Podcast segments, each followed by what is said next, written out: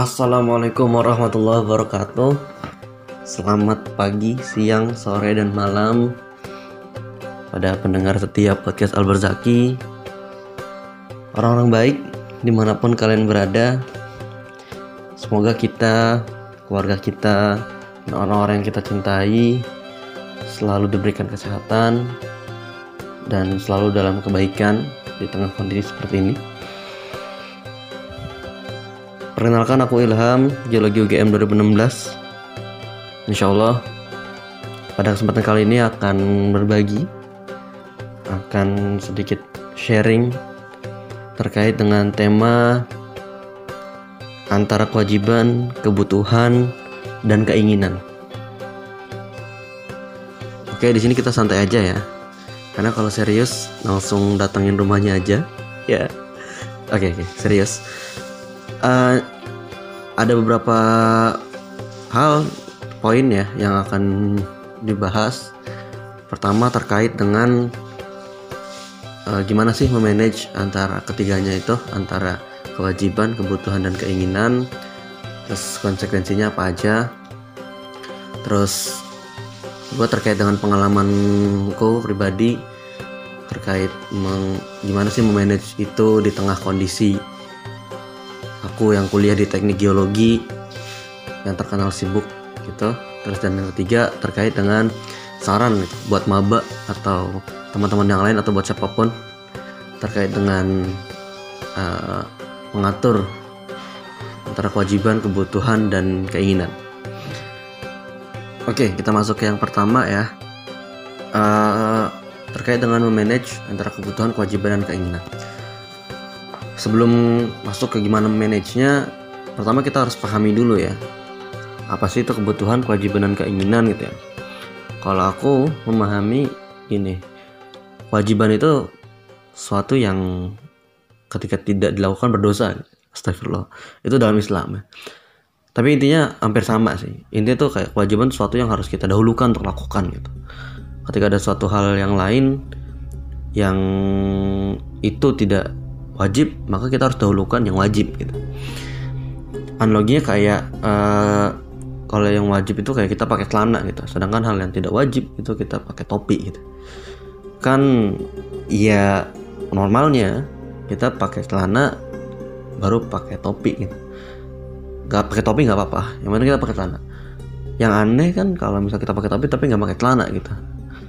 Artinya kewajiban itu harus kita penuhi dulu, kita pakai celana dulu baru pakai topi. Topi ini bisa kita anggap sebagai keinginan atau hal lain ya. Terus terkait kebutuhan, itu sesuatu yang kita butuh ya. Kalau yang kita tidak butuh, namanya ketidakbutuhan. Oke. Intinya kebutuhan itu sesuatu yang tubuh dan bisa dibilang jiwa kita butuh itu untuk minimal hidup gitu ya. Kayak misal ya kalau gampangnya kayak makan gitu ya. Makan ya, kita kan butuh untuk memberikan energi pada tubuh kita. Oke, terkait keinginan, nah ini sesuatu yang cukup patut diwaspadai ya. Banyak yang ya kita sering gitu ya lupa atau bias dalam memahami keinginan gitu. Artinya kita sendiri masih sering menganggap sesuatu yang sebenarnya itu keinginan kita, tapi kita anggap itu sebagai kebutuhan gitu. Jadi kita kejar gitu, sampai gimana pun sampai keinginan kita terwujud gitu.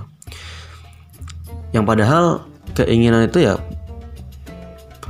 patut kita waspadai, karena seharusnya dia dipenuhi setelah kebutuhan dan kewajiban kita terpenuhi gitu.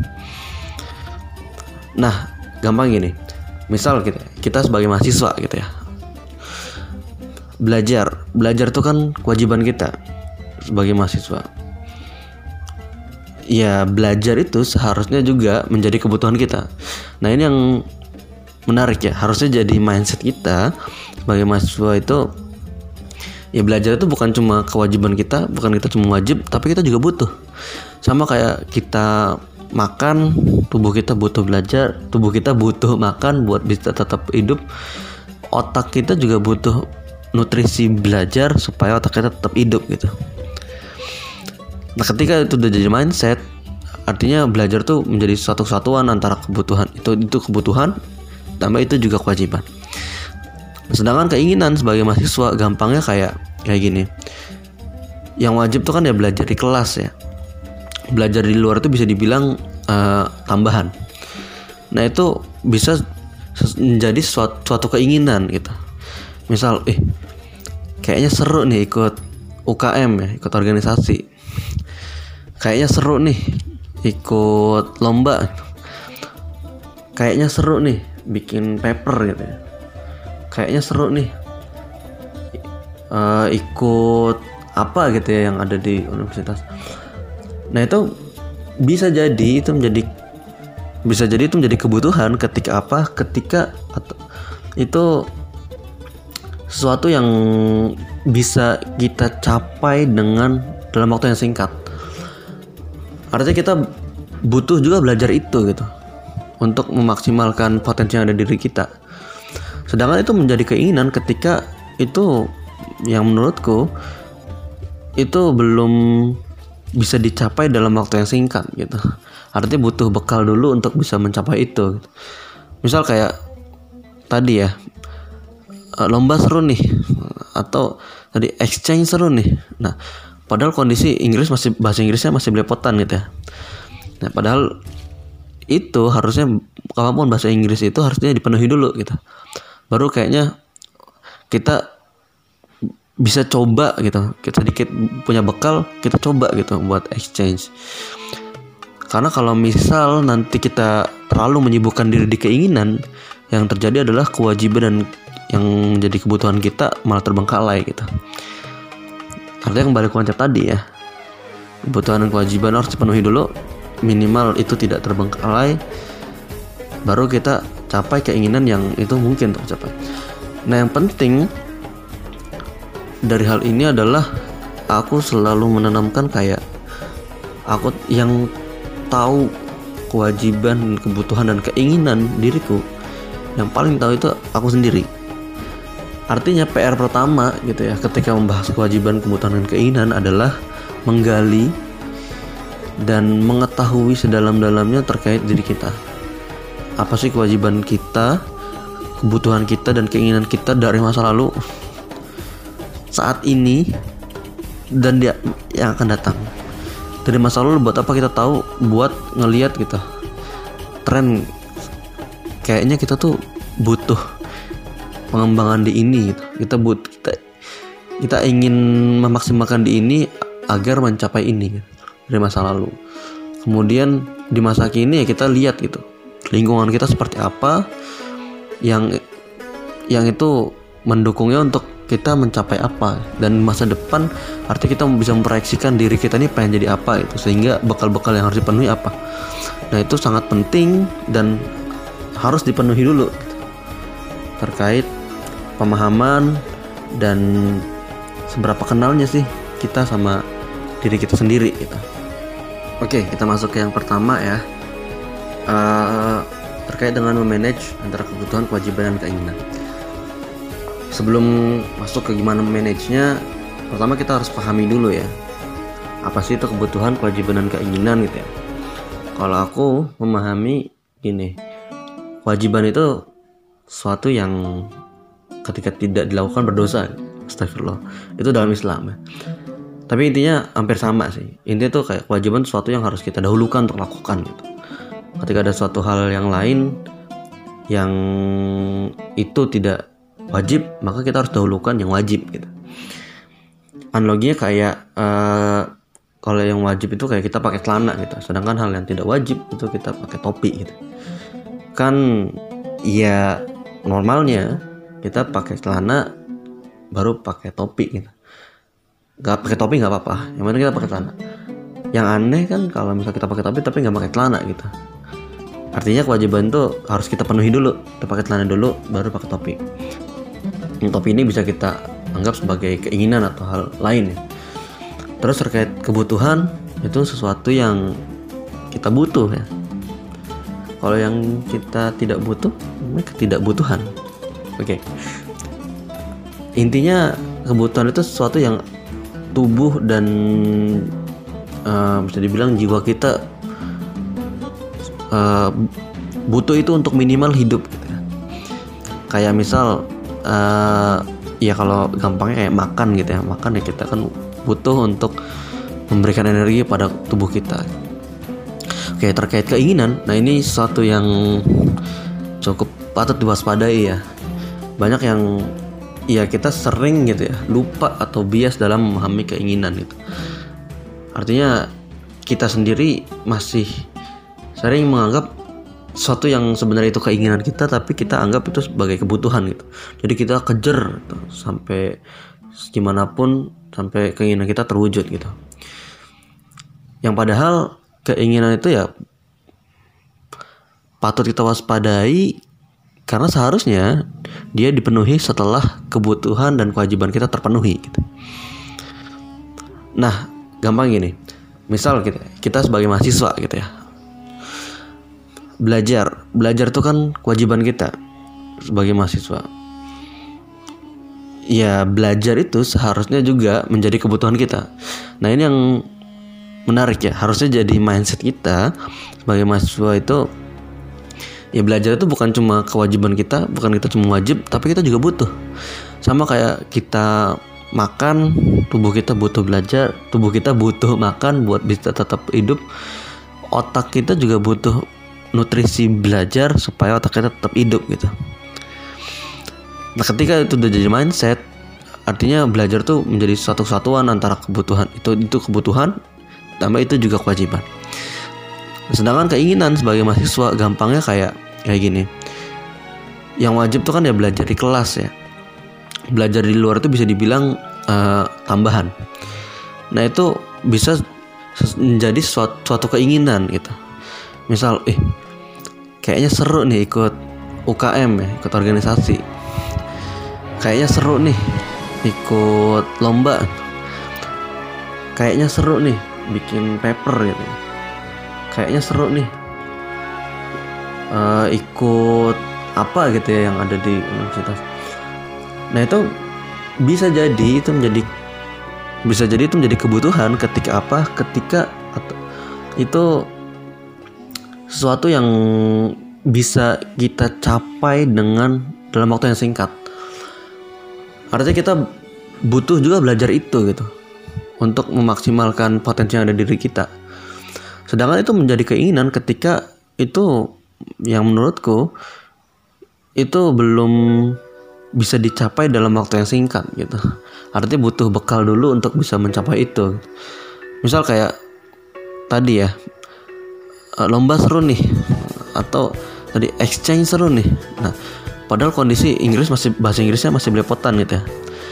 Nah, padahal itu harusnya apapun bahasa Inggris itu harusnya dipenuhi dulu gitu. Baru kayaknya kita bisa coba gitu, kita sedikit punya bekal, kita coba gitu buat exchange. Karena kalau misal nanti kita terlalu menyibukkan diri di keinginan, yang terjadi adalah kewajiban dan yang menjadi kebutuhan kita malah terbengkalai gitu. Artinya kembali ke konsep tadi ya, kebutuhan dan kewajiban harus dipenuhi dulu, minimal itu tidak terbengkalai, baru kita capai keinginan yang itu mungkin untuk capai. Nah yang penting dari hal ini adalah aku selalu menanamkan kayak aku yang tahu kewajiban, kebutuhan dan keinginan diriku, yang paling tahu itu aku sendiri. Artinya PR pertama gitu ya ketika membahas kewajiban, kebutuhan dan keinginan adalah menggali dan mengetahui sedalam-dalamnya terkait diri kita. Apa sih kewajiban kita, kebutuhan kita, dan keinginan kita dari masa lalu, saat ini, dan dia yang akan datang. Dari masa lalu buat apa kita tahu? Buat ngelihat gitu tren. Kayaknya kita tuh butuh pengembangan di ini gitu. Kita ingin memaksimalkan di ini agar mencapai ini dari masa lalu. Kemudian di masa kini ya kita lihat gitu lingkungan kita seperti apa yang itu mendukungnya untuk kita mencapai apa, dan masa depan artinya kita bisa memproyeksikan diri kita ini pengen jadi apa gitu, sehingga bekal-bekal yang harus dipenuhi apa.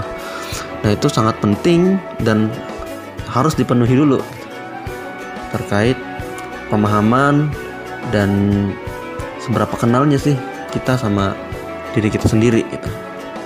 Oke, selanjutnya terkait dengan konsekuensinya ya.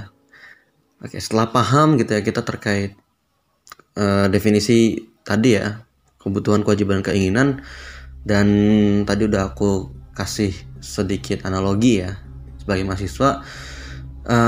Konsekuensinya ketika kita ingin ya mencapai ketiganya itu jelas ya. Ketika misal kita wajib dan kita juga butuh belajar yang tidak hanya di kelas, tapi kita juga ingin belajar kita juga maksimal di luar kelas dengan ikut organisasi dan sebagainya. Artinya nanti yang terjadi adalah waktu kita akan semakin sibuk, akan double kesibukan gitu ya, dan akan lebih banyak hal yang dipikirin. Nah, tapi uniknya gini, kalau di kasusku ya, dan mungkin di beberapa kasus yang lain gitu, orang lain, kalau aku dan yang aku rasain itu semakin aku sibuk, semakin aku produktif. Pertama, sibuk dan produktif tuh beda ya. Jika sibuk itu kita ngabisin waktu, bisa jadi ngabisin waktu tapi nggak menghasilkan apa-apa gitu. Sedangkan produktif itu kita memproduksi sesuatu, kita menghasilkan sesuatu gitu dalam waktu yang nggak, bisa jadi nggak selama kita sibuk gitu. Nah, karena kita sibuk gitu ya, kalau kasusku karena aku sibuk gitu, aku jadi mikir gitu kalau waktu itu ternyata berharga gitu ya. Jadi aku akan sadar dan secara sendirinya akan terdorong untuk manage waktu gitu. Manage waktu yang ada waktu luang nih aku harus maksimalin. Oh, ada waktu jam segini nih aku harus jadwalin. Aku harus bikin skala prioritas gitu. Dan sebagainya. Yang itu kayak learning by doing gitu. Jadi di kasusku aku sengaja banyak mengambil kesibukan supaya aku lebih produktif gitu ya. Silakan kalau teman-teman merasa juga sama atau mau mencoba, dipersilakan. Tapi dengan banyak pertimbangan ya. Artinya nggak ngasal yang penting sibuk gitu ya. Tapi dengan pertimbangan tadi, apa pertimbangannya kita paham gitu. Sama diri kita dulu. Paham apa kewajiban, kebutuhan, dan keinginan kita. Gitu ya. Oke. Poin selanjutnya adalah terkait dengan pengalamanku gitu ya, mengikuti organisasi dan sebagainya di teknik geologi gitu ya. Pertama mungkin aku ingin sedikit cerita gitu ya. Aku waktu di teknik geologi waktu awal-awal itu aku mencoba hal yang berbeda gitu ya dibanding teman-teman seangkatanku. Ketika kondisinya di teman-teman seangkatanku itu banyak tersibukkan oleh agenda akademik dan agenda di himpunan, aku malah berani-beraninya nyoba ikutan UKM, ikutan organisasi di luar teknik geologi gitu. Sebutlah aku ikut penyita alam, Mapagama. Satu hal yang aku pikirin saat dulu itu sebenarnya, dulu aku terobsesi banget sama yang namanya ikigai. Mungkin ini aku sekalian sharing juga. Aku dulu pernah baca buku Ikigai. Aku baca yang versinya Ken Mogi ya. Banyak versi sebenarnya. Silakan teman-teman yang tertarik bisa mencari lebih dalam gitu tentang Ikigai. Briefly gini. Jadi Ikigai itu filosofi hidup ya orang Jepang gitu ya. Yang artinya life purpose atau tujuan hidup gitu ya. Jadi Ikigai itu sendiri tersusun atas 4 lingkaran gitu. Sebenarnya ada lingkaran ikigai itu yang gampang banget buat memahami ikigai sebenarnya. 4 lingkaran itu what you love, artinya apa yang kamu cintai, apa yang kamu suka ketika melakukan itu gitu ya. Kedua what you are good at, apa yang ketika kamu lakukan itu kamu bagus di situ gitu. Apa yang ketika kamu lakukan itu orang tuh mengakui kalau kamu tuh punya bakat situ, punya kemahiran di bidang itu. Terus what you are paid for, artinya apa yang ketika kamu lakukan itu kamu dibayar gitu ya. Dan yang terakhir tuh what the world need, apa yang dunia butuhkan. Nah, keempat lingkaran ini, 4 elemen ini ketika saling bersinggungan itu akan bentuk ikigai. Nah, satu hal yang aku garis bawahi adalah terkait dengan singgungan antara what you are good at sama what you love gitu. Ini akan ketika bersinggungan akan menghasilkan namanya passion gitu. Atau dalam bahasa Indonesia itu namanya renjana ya, rencana tapi pakai J, renjana. Nah, ketika di sini berarti diartikan passion itu sesuatu yang kita ketika ngelakuin itu kita suka ya, kita cinta ketika ngelakuin itu dan kita tuh bagus di situ. Ya kayak contoh main musik gitu ya, kita suka ketika main musik dan kita bagus itu, orang-orang mengapresiasi dan orang-orang mengakui kita tuh bagus ketika main musik misal gitu. Nah tapi ikigai ini nggak mesti, atau passion ya khususnya, passion ini nggak mesti sesuatu yang kayak kaku dan konkret kayak gitu. Ya aku banyak baca dan diskusi juga, passion itu bahkan bisa sesuatu yang abstrak gitu, kayak misal passionku mencoba hal baru gitu. Atau passionku nyari uang gitu.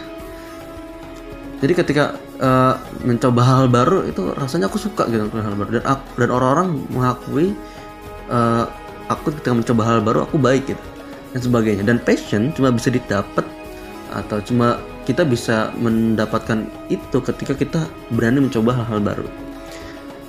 Nah, ketika saat itu ya aku berada pada fase idealis. Aku pengen coba hal-hal baru gitu ya. Aku pengen nyobain hal-hal yang belum pernah aku lakuin gitu, atau hal-hal yang berbeda dari yang lain. Ya udah aku coba aja, aku ikut organisasi-organisasi yang ada di luar gitu. Untuk mencoba mencari jati diri gitu ya, mencari passionku tuh apa sih gitu. Tapi tetap dengan pertimbangan terkait diri kita, pemahaman terkait diri kita tadi seperti yang aku bilang di awal. Selain itu juga dengan pertimbangan waktu gitu ya. Artinya konsekuensinya tadi udah dijelasin juga, kita harus paham kita akan double sibuk sehingga kita harus bisa manage waktu kita gitu. Nah dari situ akhirnya deh aku nggak bodoh amat lah ya dengan misal pandangan-pandangan orang lain mandang gimana gitu ya. Ya pokoknya aku mau coba hal baru gitu buat nemuin passionku gitu.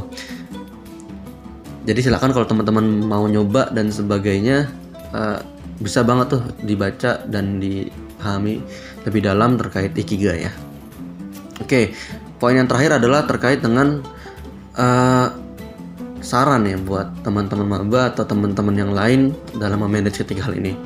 Kalau dari pengalamanku gitu ya, misalnya banyak ketika aku maba, ketakutan maba itu banyak banget. Di antaranya ada misal takut gitu buat jadi beda sama yang lain, takut buat mencoba hal baru, takut buat explore apa yang ada karena misal nggak ada temen gitu, takut karena nggak ada waktu gitu, takut nggak bisa manage antara waktu dan nggak bisa manage stres gitu, takut kuliahnya keganggu, takut nggak sesuai sama yang diharapkan, dan takut-takut lainnya. Emang banyak banget ya, dan ya bener banget gitu, itu yang aku rasain juga. Pilihannya tapi pilihannya tinggal kita mau kalah dengan ketakutan itu dan berhenti begitu aja, atau kita mau melawan ketakutan itu dan buktikan kalau diri kita ternyata bisa lebih dari itu gitu. Ya we never know until we try gitu ya. Tapi ingat tadi gitu ya, tetap jangan asal modal nekat, dengan modal pemahaman akan diri kita dan pemahaman akan konsekuensinya gitu. Sehingga apa yang akan kita lakuin itu nggak akan pengaruhi kewajiban dan kebutuhan kita, maksudnya nggak akan merusak gitu ya kewajiban kebutuhan kita sehingga terbengkalai, tapi malah mendukung kewajiban kebutuhan kita atas keinginan-keinginan kita yang tadi kita mau. Sama ya buat teman-teman yang ini mungkin nasihat yang ikut organisasi ya, kalau mau ikut organisasi jangan cuma mikir